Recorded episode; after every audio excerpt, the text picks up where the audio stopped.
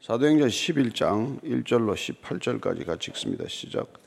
유대에 있는 사도들과 형제들이 이방인들도 하나님의 말씀을 받았다 함을 들었더니 베드로가 예루살렘에 올라갔을 때 할례자들이 비난하여 이르되 내가 무할례자의 집에 들어가 함께 먹었다 하니 베드로가 그들에게 이를 차례로 설명하여 이르되 내가 요바시에서 기도할 때 황홀한 중에 환상을 보니 큰 보자기 같은 그릇이 내 귀에 매어 하늘로부터 내려 내 앞에까지 드리워지거늘. 이것을 주목하여 보니 땅에 네 발 가진 것과 들짐승과 기는 것과 동중에 나는 것들이 보이더라. 또 들으니 소리 있어 내게 이르되 베드로야 일어나 잡아 먹어라 하거늘.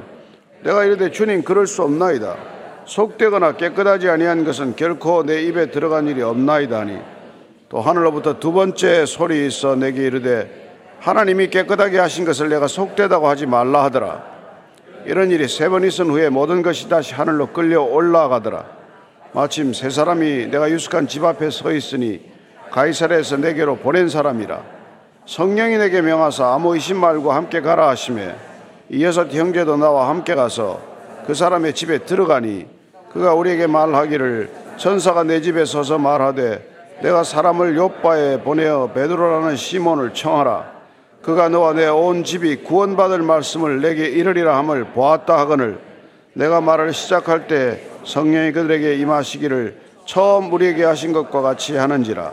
내가 주의 말씀에 요한은 물로 세례를 베풀었으나 너희는 성령으로 세례를 받으리라 하신 것이 생각난더라. 그런즉 하나님이 우리가 주 예수 그리스도를 믿을 때 주신 것과 같은 선물을 그들에게도 주셨으니 내가 누구이기에 하나님을 능히 맡겠느냐 하더라 그들이 이 말을 듣고 잠잠하여 하나님께 영광을 돌려 이르되 그러면 하나님께서 이방인에게도 생명 얻는 회개를 주셨도다 하니라. 아멘. 초대교회는 안팎으로부터 어려움이 있었죠. 밖으로부터는 핍박이 왔었고 안으로부터는 또 어, 사람들이 모인지라 아무리 예수를 주라고 고백했지만 옛사람들이 살아있는 사람들끼리 모여서 어, 어떻게 보면 갈등을 빚기도 했고 또 여러 가지 종교적 배경을 가진 사람들이 모였기 때문에 정말 어쩌면 바람잘 날이 없었겠죠. 특별히 가장 어려움을 끼친 사람들이 사실은 유대주의자들이라고 부르는 유대적 배경을 가지고 그리스도인이 된 사람들이 유대식으로 믿어야 된다. 우리가 믿은 대로 믿어야 된다. 어, 우리가 지켰던 율법대로 예수를 믿어야 한다고 주장하는 사람들, 그 사람들이 교회를 늘 어렵게 하는 사람들이 되고 말았습니다. 어, 베드로가 이게 지금 가이사라에서 고넬료 집에서 사실 엄청난 일이 일어난 것이죠. 이방인이 처음으로 성령 세례를 받고 또한 물 세례를 받는 이런 일이 있었는데 그게 하나도 기쁘지 않은 사람들이 있었다는 것입니다. 사마리아의 복음이 전해졌습니다. 그런 소식이 들리고 또 가이사라에서도 이방인들이 세례를 받았답니다. 하면은 막 기뻐서 어쩔 줄 몰라야 그게 정상적인데 그게 하나도 마음에 기쁨이 아니라 그냥 분노가 생기는 그런 사람들이 있다는 거예요. 자, 1, 2, 3절입니다. 시작. 유대에 있는 사도들과 형제들이 이방인들도 하나님의 말씀을 받았다 함을 들었더니 베드로가 예루살렘에 올라갔을 때 할례자들이 비나하여 이르되 내가 무할례자의 집에 들어가 함께 먹었다 하니 유대에 있는 사도들과 형제들 예루살렘 교회를 말하죠. 예루살렘 교회에 있는 사도들과 형제들이 이게 흩어졌다가 다시 모였다는 것을 알 수 있습니다. 박해가 나서 많이들 흩어졌다가 다시 또 돌아온 사람들을 일컫겠죠. 이들에게 이방인들도 하나님의 말씀을 받았다 하는 그런 좋은 소식이 전해진 것이죠. 하나님의 말씀이 전해졌습니다. 단순히 말씀만 전해진 것이 아니라 그들이 그 말씀을 받아들이고 그리고 또한 성령 세를 받고 우리와 함께 신앙생활을 하게 되었다. 이런 good news를 전해 들었는데 그게 어떻게 받아들입니까? 베드로가 예루살렘에 올라갔을 때 할례자들이 비난한다고 되어 있어요. 비난한다고. 여기서 할례자들이란 할례 받은 유대 사람들을 말하는 것이죠. 할례 받은 유대 사람들이 기독교로 개종한 사람들을 뜻합니다. 할례자들이라고 이제 이렇게 비난하는 이렇게 근거가 자기들은 할례를 받았는데 이방인들이 할례를 받지 않았는데 어떻게 그들이 같이 우리가 공동체에 들어올 수 있겠냐 하는 것이죠. 그래서 비난하기 시작했다는데 이 비난하다는 건 여러분 누가 왜 여러분들이 비난하거나 하면 어떻게 됩니까? 뭐 예컨대 뭐 부부지간에 서로 비난하고 싸운다. 비난하다는 가장 큰 전제는 나하고 당신하고 이렇게 동일시하고 있지 않다는 내 마음의 상태를 드러내는 거예요. 한 마음이면 비난하지 않겠죠. 그러나 내가 지금 당신과 같은 마음과 같은 생각, 같은 기준을 가지고 있지 않다. 그런 의미에서 어떤 이 비난의 근거는 이미 분리되어 있다는 뜻이에요. 그래서 우리가 마태복음 저기 저 산상순에 비판하지 말라. 그 조금 더 표현을 정확히 하면 비난하지 말라. 내가 비난하는 그 비난의 근거로 내가 비난을 받게 될 것이다. 그래서 이 비난이라는 건 늘 내가 당신보다 어떻게 보면 뭐 우월하다든지 당신과 같은 그런 신앙적 배경이 약한 사람이 아니라든지 나는 뭐, 뭐 이런 이런 어떤 뭘 가지고 있다든지. 그래서 내를 어떤 차별적 근거를 가지고 있는 사람들이 주로 가지고 있는 태도란 말이에요. 그래서 이미 비난이 시작되었다. 교회 비난이 시작되었다는 것은 이미 교회가 연합하고 일치를 그러니까 깨어졌다는 그런 뜻이란 말이에요. 그래서 이게 지금 유대주의자들이 할례받은 할례자주의자들이 어, 베드로를 비난한 거예요. 베드로는 누굽니까? 예루살렘 교회 사실 중추적 역할을 하는 사람 아니에요. 예루살렘 교회 상징적인 인물 아닙니까? 그가 가서 복음을 전하고 왔다는데 그를 비난한단 말이에요. 비난. 근데 비난의 근거가 뭡니까? 다른 인기 아니에요. 내가 무할례 집에, 무할례자의 집에 할례 안 받은 사람 집에 들어가서 어떻게 함께 식사를 할 수 있냐? 어떻게 그 어, 이방인들하고 같이 밥을 먹을 수 있냐? 밥 먹는 게 뭐가 그렇게 잘못됐을까요? 그들의 정결법, 식사법, 음식법에 따르면은 예, 이방인들이 코시 음식을 안 먹잖아요. 예. 뭐가 뭔지 모르는 불결한 음식을 먹게 되는데 불결한 음식을 담은 그릇에 불결한 음식을 담아 먹는 그들과 함께 있으면 불결하게 되는 것. 그렇게 불결한 상태로 어떻게 제2 예, 이런 예전적 절차에 들어가느냐? 어떻게 예배를 드릴 수가 있냐? 그러니까 이방인들하고는 예배가 불가능하다고 본 거란 말이에요. 그래서 베드로가 이게 뭐 화를 냈습니까? 그러지 않고 차례로 설명했다고 돼 있어요. 굉장히 에, 뭐랄까요? 온유하고 유순한 태도로 그들을 지금 설득하기 시작을 합니다. 여기서 뭐 한번 성질을 내면 뭐 그냥 끝이죠. 이 사람들이 어디다 대고 누구한테 지금 이런 소리를 하냐. 뭐 그렇게 하면 끝나는 거 아니에요. 그래서 4절부터 10절까지 그 한번 있었던 얘기, 앞장에 있었던 얘기를 되풀이하는 거예요. 예. 그래서 통독하다가 잘 빼먹지 말고 이거 앞에 나왔던 얘기네. 그럼 그냥 지나가면 안 되고 거듭 나오는 이유를 다시 한번 확인하셔서 이게 이만큼 중요한가 보다 이걸 아셔야 됩니다. 왜냐하면 이게 지금 복음이 유대 땅을 넘어서서 이방으로 확산되는 결정적 대전환의 사건이기 때문에 두 번 아니라 세 번 아니라 뭐 열 번이라도 우리가 들어야 할 얘기란 말이에요. 이 시대도 우리가 동일하게 이 일을 읽어야 하는 까닭은 우리가 믿음 생활을 하고 있다 하지만은 예수를 모르는 사람, 기독교의 본질을 오해하는 사람, 그런 사람들한테 우리는 어떻게 다가갈 거냐에 관한 거란 말이죠. 그래서 베드로가 그들에게 이 일을 차례로 설명하여 이르되 내가 요파시에서 기도할 때 황홀한 중에 환상을 보니 큰 보자기 같은 그릇이 내 귀에 매 하늘로부터 내리어 내 앞에까지 드리워지거늘 이것을 주목하여 보니 땅에 네 발가진 것과 들짐승과 끼는 것과 공중에 나는 것들이 보이더라. 또 들으니 소리 있어 내게 이르되 베드로야 일어나 잡아 먹으라 하거늘 내가 이르되 주님 그럴 수 없나이다. 속되거나 깨끗하지 아니한 것은 결코 내 입에 들어간 일이 없나이다니 또 하늘로부터 두 번째 소리 있어 내게 이르되 하나님이 깨끗하게 하신 것을 내가 속되다고 하지 말라 하더라. 이런 일이 세 번 있은 후에 모든 것이 다시 하늘로 끌려 올라가더라.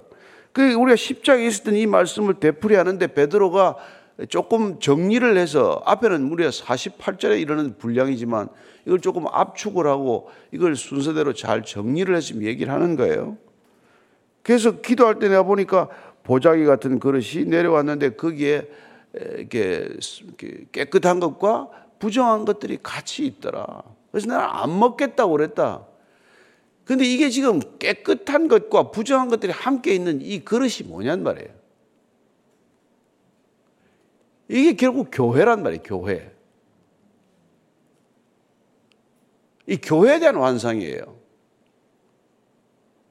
이 하나님이 지금 세우시고자 하는 이 땅의 교회는 우리가 볼 때는 이방인, 부정한 사람들, 우리와 함께 할 수 없는 사람들, 우리와 동질시할 수 없는 사람들, 우리가 늘 이질시 해왔던 사람들, 그 사람들과 하나가 되어야 한다.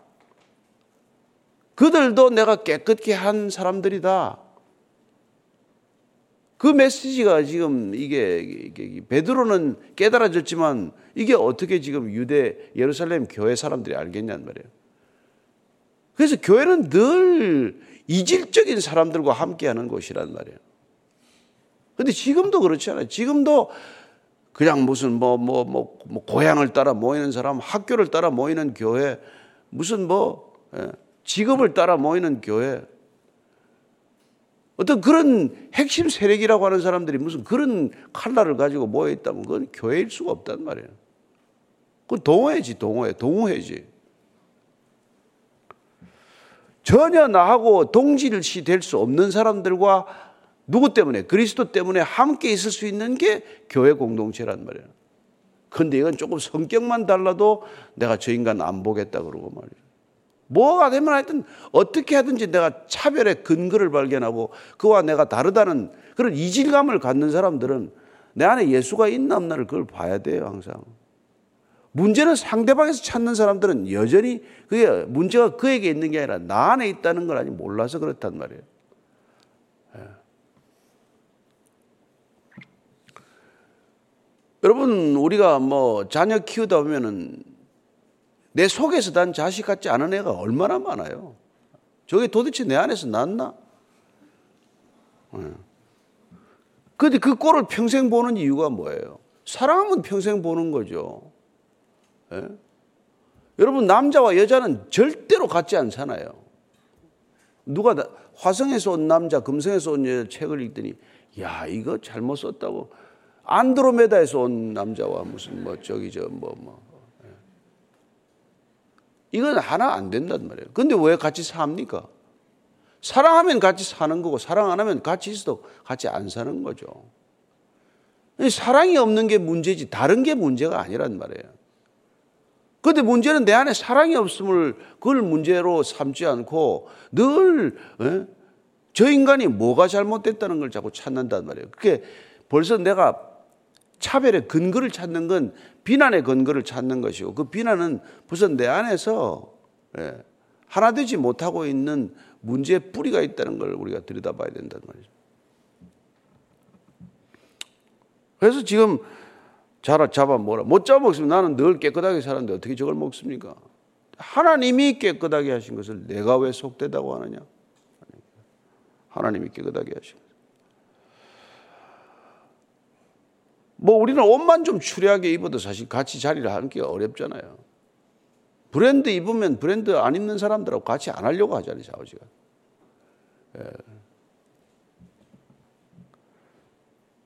하여튼 뭐, 무슨 뭐 학교를 따지질 않나, 뭐 하여튼 교회 와가지고 따질 거, 뭐 온갖 걸 다 따지니까 말이 교회지 그게 교회가 무슨 능력이 있겠어요.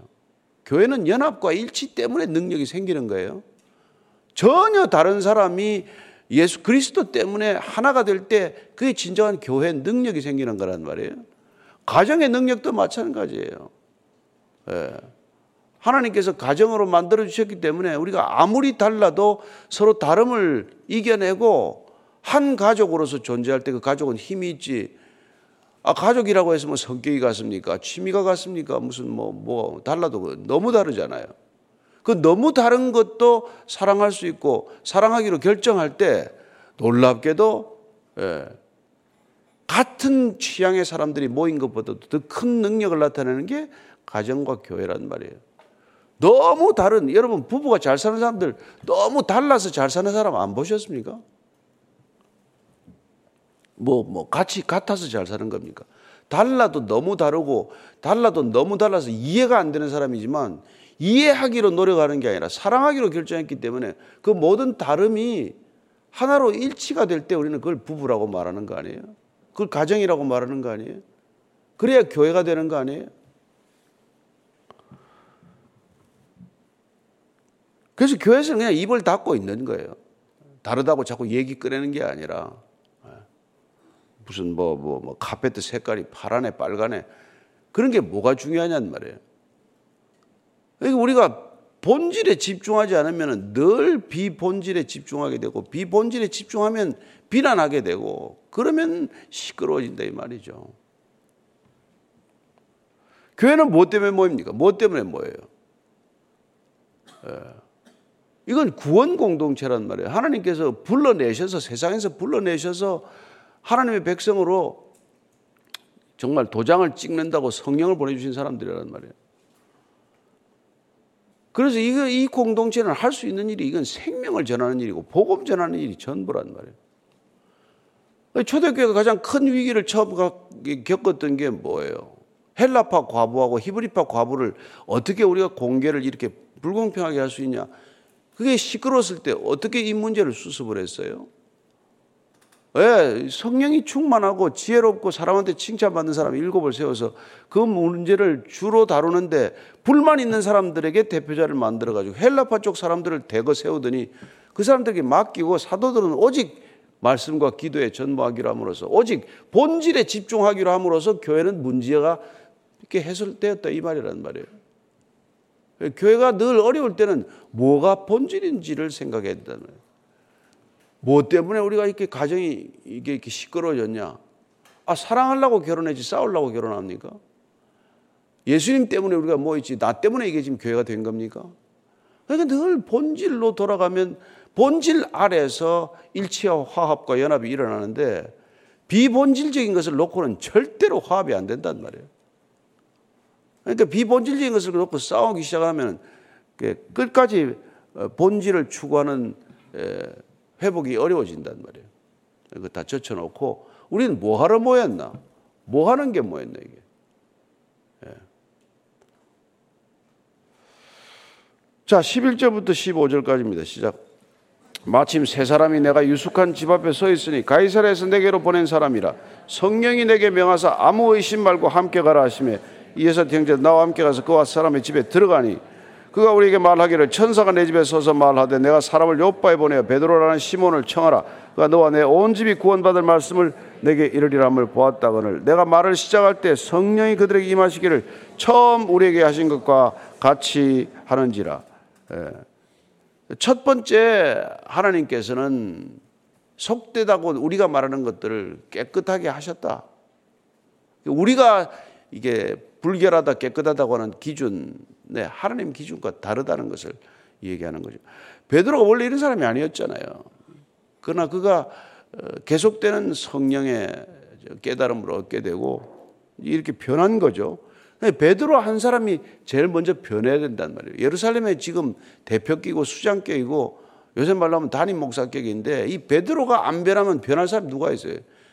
하나님께서 베드로부터 지금 변화를 시키는 거란 말이에요. 교회 변화는 여러분 목사가 변해야 변하는 거지 뭐 성도가 변한다고 되는 일이 아니란 말이에요. 아무리 성도가 변하려고 해도 목사가 고래 심줄처럼 고집을 부리면 뭐 변할 리가 없죠.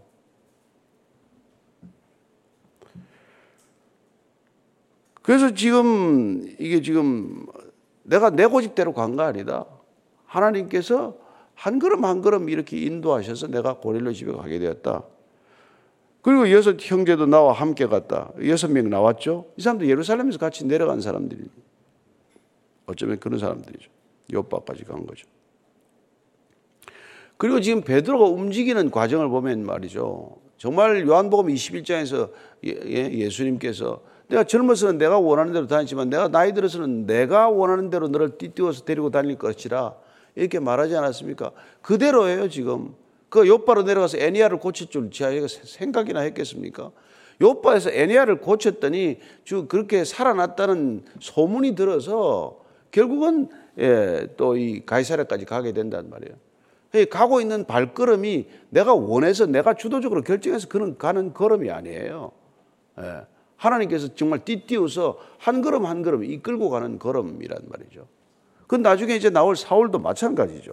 그가 바울로 살아가는 삶의 과정도 하나님께서 띠띠어서 그를 데려가는 거지 자기 고집대로 하는 게 아니란 말이에요.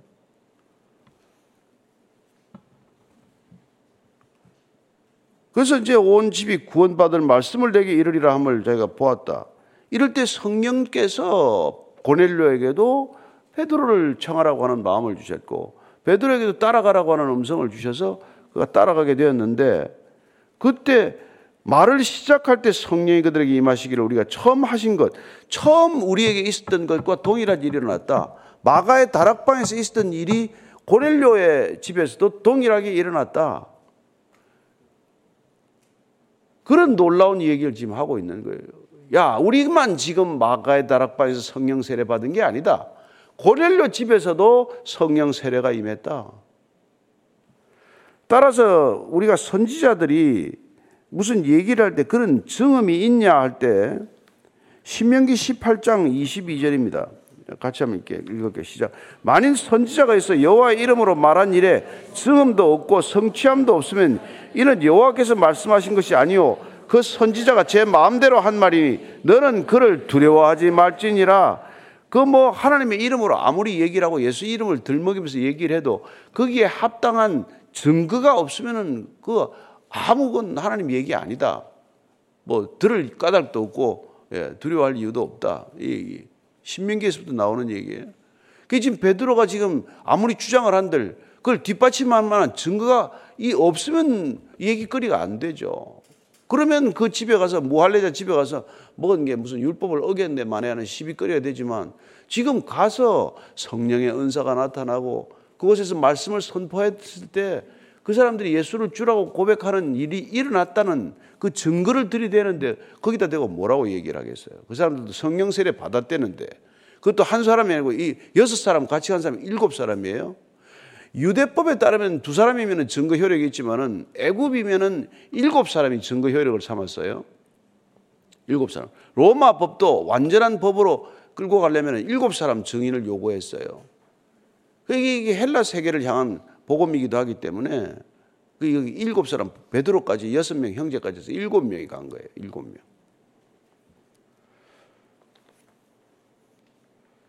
자, 그래서 지금 16절입니다. 시작. 내가 주의 말씀에 요한은 물로 세를 베풀었으나 너희는 성령으로 세를 베풀었다 베푸, 어, 세를 받으라 하신 것이 생각났노라.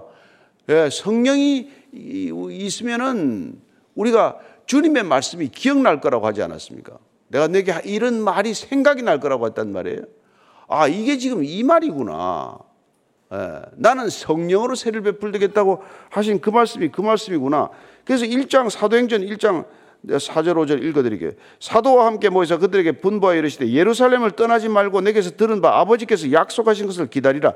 요한은 물로 세례를 베풀었으나 너희는 몇 날이 못 되어 성령으로 세례를 받으리라. 예수님께서 이렇게 말씀하시고 승천하셨잖아요. 요한은 물로 세례를 베풀지만 나는 성령으로 세례를 베풀겠다. 그러니까 성령 세례를 받았으니까 예수님께서 그 자리에 임재하셔서 세례를 베푼 것 아니에요? 마가의 다락방에 있던 동일한 사건이 일어난 거란 말이에요.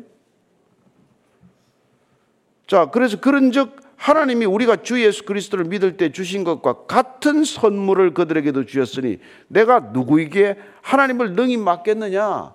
뭐 이러니 할 말 없는 거죠. 예.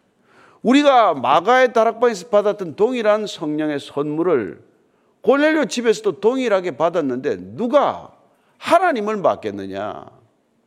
누가 예수님을 맡겠느냐? 내가 어떻게 맡겠느냐? 내가 베드로가 지금 내가 어떻게 맡겠느냐 그랬더니 그럼 내가 못 막는데 너는 막을래? 너는 막을래? 이제 끝, 끝난 거예요. 논쟁이 끝난 거예요. 논쟁할 것도 없죠. 논쟁거리도 안 되는 얘기죠. 네. 18절 읽고 한번 봅시다. 시작. 그들이 이 말을 듣고 잠잠하여 하나님께 영광을 돌려 이르되 그러면 하나님께서 이방인에게도 생명 얻는 회개를 주셨도다 하니라. 베드로의 이 자상한 예, 정말 온 마음을 다 설명했을 거 아니에요. 뭐 자기가 베드로가 대표 사도라고 뭐 그냥 무슨 뭐 욱박 지르는 듯이 얘기한 게 아니란 말이에요. 말 하나님이 그 자리에서 나를 이렇게 보자기 환상을 통해서 세 번이나 보게 하시고 또 사람을 보낸다고 하더니 사람이 와서 따라가서 그 말씀을 전했더니 예. 여기 보면 얘기가 많이 이제 조금 줄어들었지만 하나님께서는 이방인들이지만은 하나님을 경외하고 선행을 그렇게 베푸는 사람들을 받으셨다는 것을 내가 알았다. 하나님이 그들을 이미 받으셨더니 어떤 일이 일어났습니까? 베드로라는 사도를 보내서 복음을 듣게 하셔서 궁극적으로 구원에 이르게 하신 거란 말이에요. 하나님이 받았다는 표현 뒤에 우리가 더 조심해야 될 것은 그들이 궁극적으로 구원받는 백성 되게 하기 위하여 예수가 그리스도다는 마지막 진리를 그들에게 전할 수 있도록 베드로의 발걸음을 인도하셨단 말이에요. 그러니까 우리가 어떻게든 하나님의 사람들은 하나님께서 구원에 이르도록 하는 방도를 만들어 주실 것이라는 것을 믿으셔도 좋다 이 말이죠. 예. 그래서 하나님과 상관없는 사람들이 아니라 늘 하나님을 묵상하고 하나님을 두려워하고 하나님께 집중하는 사람들은 하나님께서 구원에 이를 수 있는 길을 기어이 내고야 마실 것이다. 저와 같은 사람들을 왜 이렇게 먼저 불렀냐?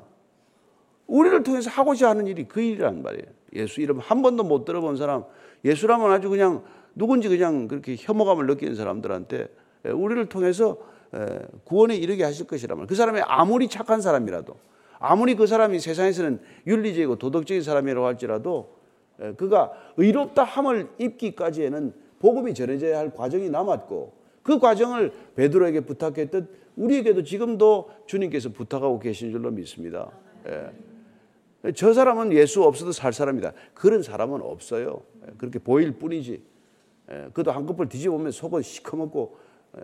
어, 생각을 다 하고 사는 사람이란 말이에요. 그도 구원이 필요한 거고. 그래서 지금 보면 사도행전은 지금 10장, 11장을 통해서 사울도 아니 유대 정통 사울도 구원에 이르게 하셨고 전혀 유대인과 상관없는 이방인 고넬료도 구원에 이르게 하셨다.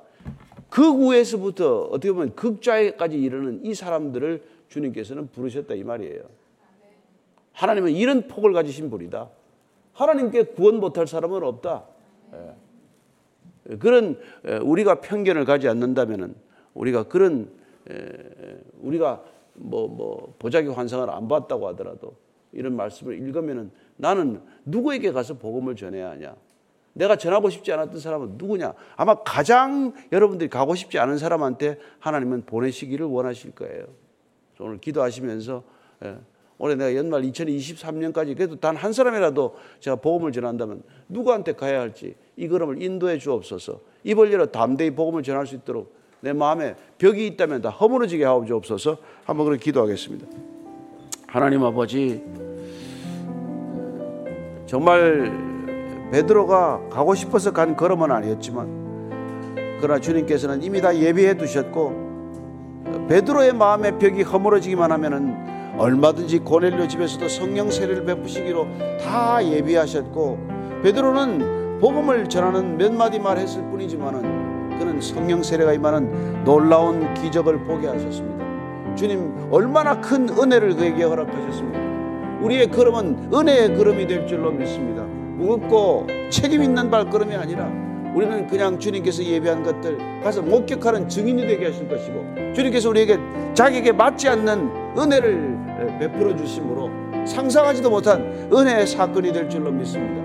올해 우리의 발걸음이 주님께서 원하시는 사람에게 찾아가는 발걸음 되게 하시고 우리는 가고 싶지 않지만 우리는 다가가고 싶지 않지만 우리는 입을 열어 말하고 싶지 않지만 우리는 그 사람과 말을 섞고 싶지 않지만 그러나 주님께서 저도 내가 사랑하는 사람이다. 저도 내가 택한 백성이다. 말씀하시는 음성을 듣게 하시고 그에게 복음을 전하는 담대한 믿음의 걸음들이 있게 하여 주시옵소서.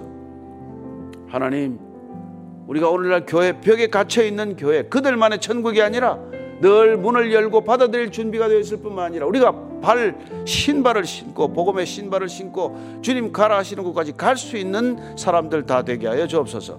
그래 가는 곳곳마다 주님 입을 열어 담대히 복음을 전할 때 하나님께서 예배하신 사람들이 주께로 돌이키는 놀라운 것을 목격하는 증인이 되게 하시고 놀라운 특권을 누리는 은혜의 사람들 다 되게 하여 주옵소서. 이제는 십자가에서 그 은혜를 쏟아부어 주신 우리 구주 예수 그리스도의 은혜와 하나님 아버지의 크신 사랑과 성령의 깨닫게 하심이 오늘도 주의 복음 하나면은 충분합니다. 말씀이면 충분합니다. 성령이면 족합니다. 그 한 가지 믿음으로 누군가에게 다가가기를 원하는 이 자리에 고개 숙인 참된 믿음의 형제 자매들 위해 진정한 전조자들의 걸음 위에 지금부터 영원까지 함께 하시기를 간절히 축원하옵나이다.